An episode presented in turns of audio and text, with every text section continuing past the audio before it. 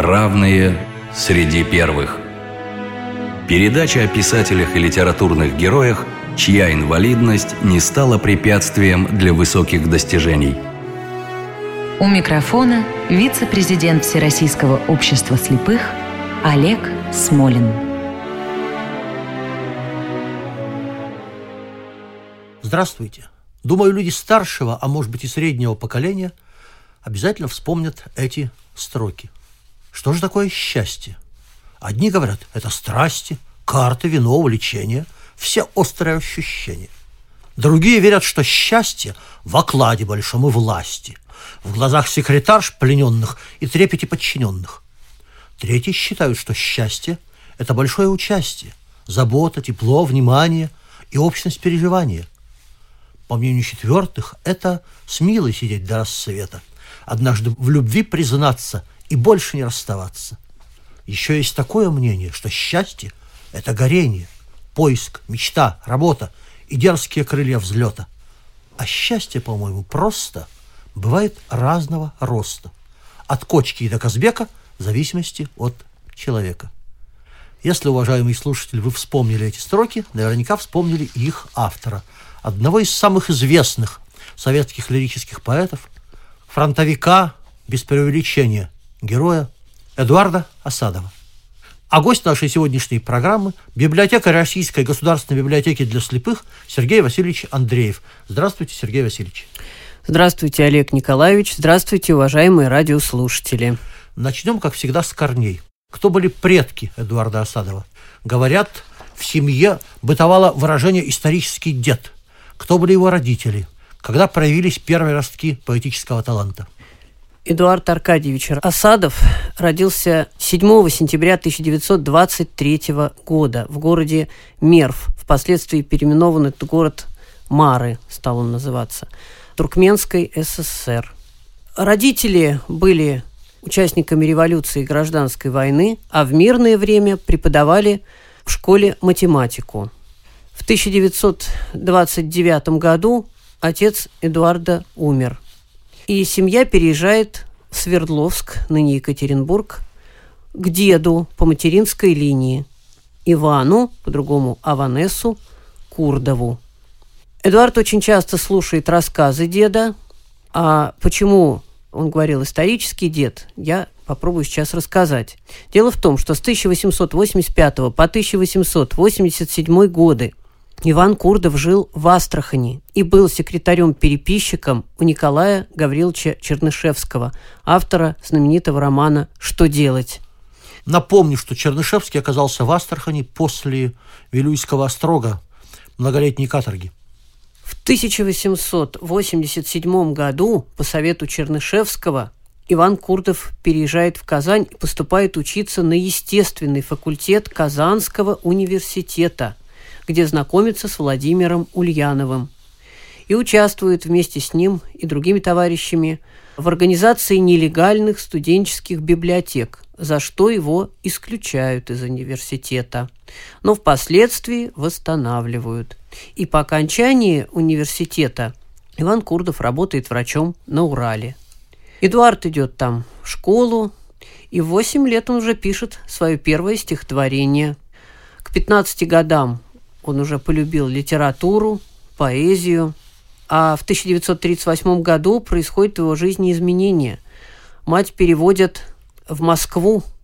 Ну, Москва, я думаю, вы понимаете, уважаемые радиослушатели, новые впечатления и сильные впечатления. Совсем другая жизнь. Естественно, начали появляться новые стихи. И вот уже 23 февраля 1940 года в краснознаменном зале Центрального дома Красной Армии состоялось первое выступление Эдуарда Осадова, где он читал стихи о Красной Армии бойцам и командирам. Ну вот, так мы подошли к Великой Отечественной, к великому перелому в жизни Эдуарда Осадова. Как он попал на фронт, где воевал, как потерял зрение. 14 июня 1941 года состоялся выпускной бал. Были планы, мечты у всех выпускников, но все они были разрушены. 22 июня началась война. И Эдуард Осадов, как и многие в те годы, пишет заявление об отправке добровольцам на фронт.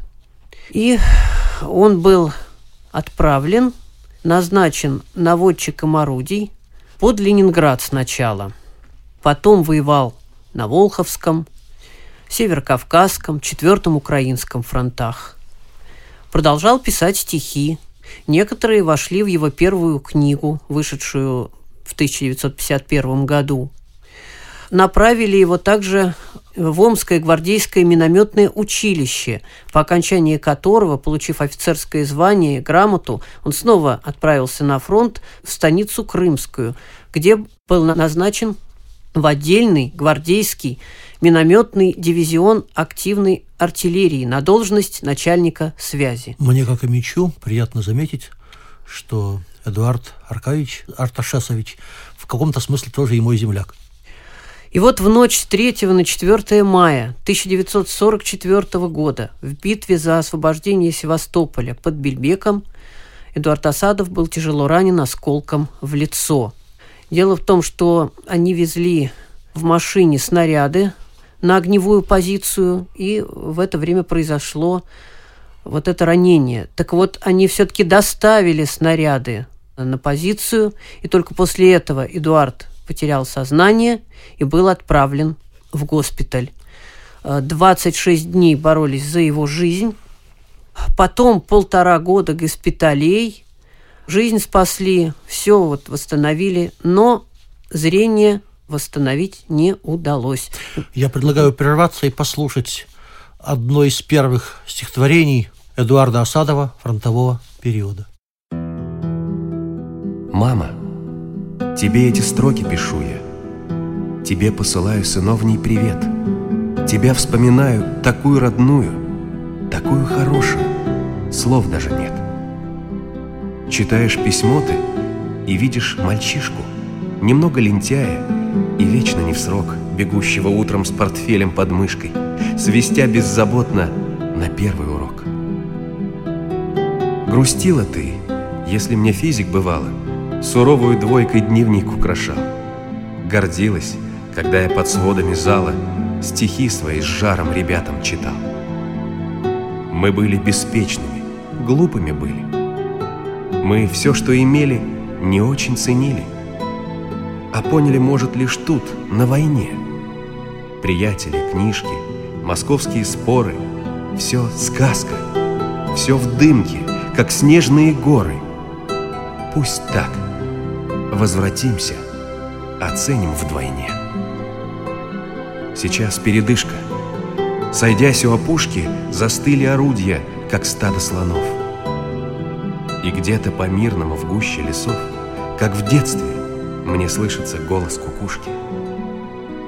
За жизнь, за тебя, за родные края Иду я навстречу свинцовому ветру. И пусть между нами сейчас километры, Ты здесь, ты со мною, родная моя. В холодной ночи, под неласковым небом, Склонившись, мне тихую песню поешь и вместе со мною к далеким победам солдатской дорогой незримо идешь. И чем бы в пути мне война не грозила, ты знай, я не сдамся, покуда дышу. Я знаю, что ты меня благословила, и утром, не дрогнув, я в бой ухожу. Итак, война закончилась, нужно преодолевать последствия – как это удалось? Как помогла в этом поэзия? Ну, дело в том, что в госпитале Эдуард продолжал писать стихи. Он действительно очень долго думал, жить или не жить, как жить. И писал стихи, и, видимо, почувствовал, что если жить, то писать. И он отправляет письмо Корнею Ивановичу Чуковскому, видимо, с несколькими стихами и с вопросом, как быть, стоит ли писать дальше – и Корней Иванович ответил, что работать стоит, учиться работать. И уже в 1946 году Эдуард Асадов поступает в Лит-институт. Э, семинары у них вели такие известные люди, как Михаил Светлов, Павел Антокольский, Евгений Долматовский. Евгений Долматовский впоследствии напишет предисловие к одной из книг Эдуарда Асадова. И Эдуард Аркадьевич успешно заканчивает институт в 1951 году, и в этом же году выходит первая его книга «Светлые дороги». Хочу также все-таки вернуться немножко к Великой Отечественной войне. Эдуард Аркадьевич был награжден орденами Ленина, Отечественной войны первой степени, Красной Звезды и другими орденами, а также медалями за оборону Ленинграда, оборону Севастополя, за победу над Германией. Но мы уже видим, да, человек, который выполняет задание до последнего, уже будучи раненым, конечно, герой, да. безусловно. Да, ему за этот подвиг э, вот орден Красной Звезды вручили, а в 1989 году он стал почетным гражданином города Севастополя. Это справедливо. А теперь продолжим. Какие темы, помимо военной, стали главными в творчестве Осадова, на ваш взгляд? Ну, это лирика, патриотические стихи, стихи о природе, о животных, о чести, благородстве. Но это всегда были искренние стихи. Он всегда писал искренне и честно, что думал, какое мнение имел, так вот его и показывал в своих стихах. Сергей Васильевич, критики нередко обвиняли Эдуарда Арташесовича в избытке морализаторства – можно ли с этим согласиться? Вы знаете, ну, так устроен мир, что критики, у них работа критиковать или хвалить. И, наверное, нет такого писателя, которого бы только хвалили или только бы критиковали. Я думаю так, что если у Эдуарда Аркадьевича были такие строки, то ведь читателей, поклонников, любителей творчества Эдуарда Осадова очень много. Если они соглашаются с этими строками, значит, это часть творческой мысли Эдуарда Аркадьевича. И его стихи можно воспринимать только вместе, вот полностью, целиком. Потому что я уже говорил, он писал честно, искренне. Ну, а критики, что же, они найдут к чему придраться. А я предлагаю послушать э, поэтические миниатюры Эдуарда Осадова, я бы сказал, написанные в восточном стиле, в стиле восточной мудрости. В любых делах при максимуме сложностей Подход к проблеме все-таки один. Желание – это множество возможностей, а нежелание – множество причин. Как узнаешь человека, спорят люди век за веком. Да какой же тут секрет? В важном деле, в пустяке ли, год знаком или неделю, держит слово он или нет? Вот ответ. Ну а теперь о личной судьбе Осадова в зрелые годы. Работа, творчество, признание или непризнание. Как сложилась его судьба в это время? На мой взгляд, она сложилась все-таки, наверное, счастливо. Дело в том, что Эдуард Аркадьевич был очень популярен. Ну, во-первых, он был литературным консультантом литературной газете, журналах «Огонек. Молодая гвардия», издательстве «Молодая гвардия». Его стихи популярны и сегодня, но все-таки пик популярности пришелся, наверное, на 60-е и 70-е годы, когда проводились литвечера, встречи. Выезды были в другие города на встречи с читателями. Залы были полные, аншлаги. Регулярно выходят книги. Почти каждый год а были случаи, когда, скажем, в 62-83 году по две книги. И главное, что выходили книги некоторые тиражом 100 тысяч и раскупались в магазинах мгновенно. Достать было очень трудно. Залы были переполнены, когда выступал Эдуард Асадов. Я сам был на таком вечере. Огромное количество поклонников, особенно поклонниц из числа молодых ребят и девушек. Действительно, популярность колоссальная. И супругой Эдуарда Аркадьевича была Галина Валентиновна Разумовская, актриса Москонцерта. Она неизменно принимала участие в этих вечерах, читала стихи, помогала. И, к сожалению, она ушла из жизни раньше Эдуарда Аркадьевича. И вот, опять же, люди, пережившие войну, даже если они не были на войне, а просто где-то в тылу, удивительной силы люди, у них какая-то огромная энергия, как будто дополнительная, они все время что-то делают, работают. Вот Эдуард Аркадьевич продолжал работать, работать и работать до последнего дня, надо сказать, что даже в последний день жизни, а он всегда вставал рано утром, в одно время, завтракал в одно время, делал зарядку. И вот он встал утром, 21 апреля 2004 года. Его ждала работа на столе, он должен был править гранки к очередному изданию, готовившемуся к выходу. Начал делать зарядку, но, к сожалению, работать ему уже в этот день не пришлось, его не стало. Ушел из жизни любимый многими поэт, переводчик, он еще и переводил с разных языков, и очень мужественный человек. Я думаю, что секретом популярности было разнообразие жанров поэтических. И писал он доступным языком, ярко, разнообразно. Было много сюжетных стихов – а девизом его в жизни было «Сражаюсь, верую и люблю». Вот такие слова – это название одной из его книг, вышедшей в 1983 году. И я, конечно, полностью соглашаюсь с этим девизом, с этим утверждением, что так оно и было, потому что вот он сражался, веровал, любил до последнего. Да, такой жизни можно только позавидовать. А я предлагаю вспомнить, что популярность Эдуарда Осадова не завершилась с его уходом. И сравнительно недавно вновь в очередной раз была написана песня на его стихи. Песня называется «Все равно я приду». Предлагаю послушать эту песню вместе с нашими радиослушателями.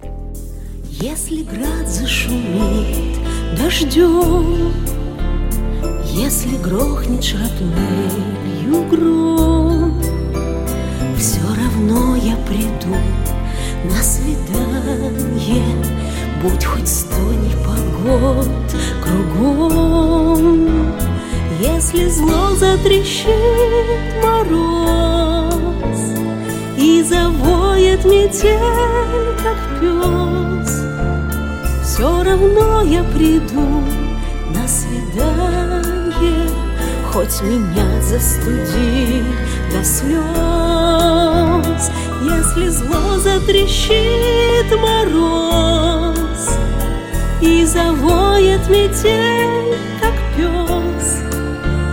Все равно я приду на свидание, хоть меня застуди до слез, застуди до слез.